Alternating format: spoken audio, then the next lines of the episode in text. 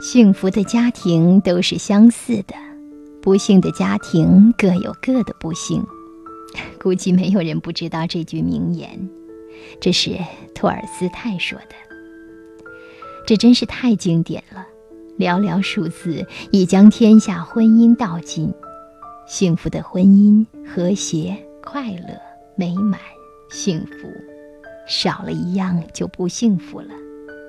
所以说，幸福的婚姻都是相似的，因为他们必须满足以上所有的条件，才能成为幸福的婚姻，少一样都不行。而成就不幸福的婚姻就很简单，只要在幸福的婚姻里抽掉其中的任何一个要素，这桩婚姻就变成不幸的了。如果把婚姻比作一个函数，那么它只有一个最高值。而这个最高值，只有在这个函数所包含的所有变量都满足一个条件的时候，才能达到。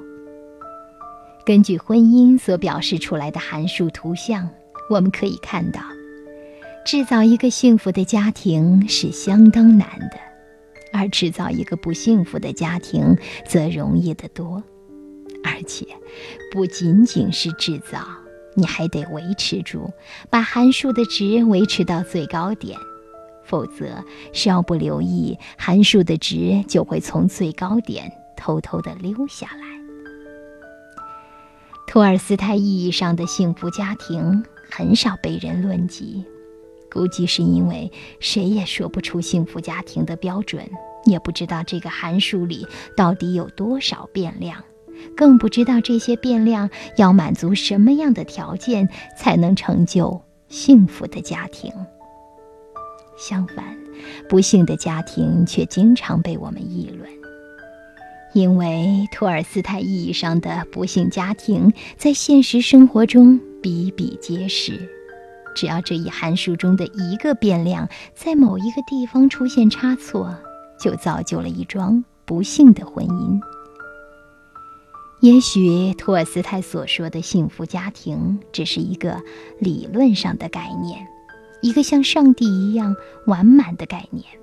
正因为它的存在，才折射出现实婚姻的不足；正因为它的存在，我们才能意识到我们的婚姻需要改造。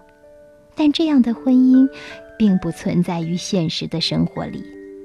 如果我们非要去追求它，可能会造成更大的悲剧。我认为婚姻本来就是有缺陷的生活，我们既不能因为洗澡水脏就连孩子一起泼掉，也不能违心的赞美婚姻。完美无缺的婚姻也许只存在于恋爱时期的遐想里。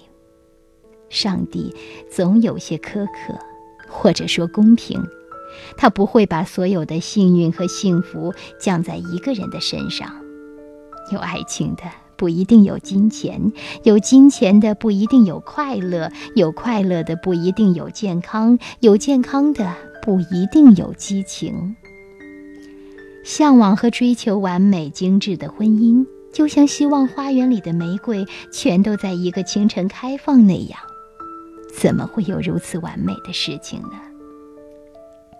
所以，与其消极的去破坏婚姻，还不如积极的去建设婚姻。许多起初被大家看好的婚姻，因为当事人的漫不经心、急不可耐，反而很快就破碎了；而那些在众人眼中粗陋不堪的婚姻，因为两个人的用心、细致、锲而不舍的经营，就如一颗。纤弱的树，最后居然能够枝繁叶茂、郁郁葱葱。可忍或可过的婚姻，大抵也是如此。当事人稍一怠慢，它可能很快就会枯萎凋零；而双方用一种更积极的心态去修补、保养、维护，奇迹往往就会发生。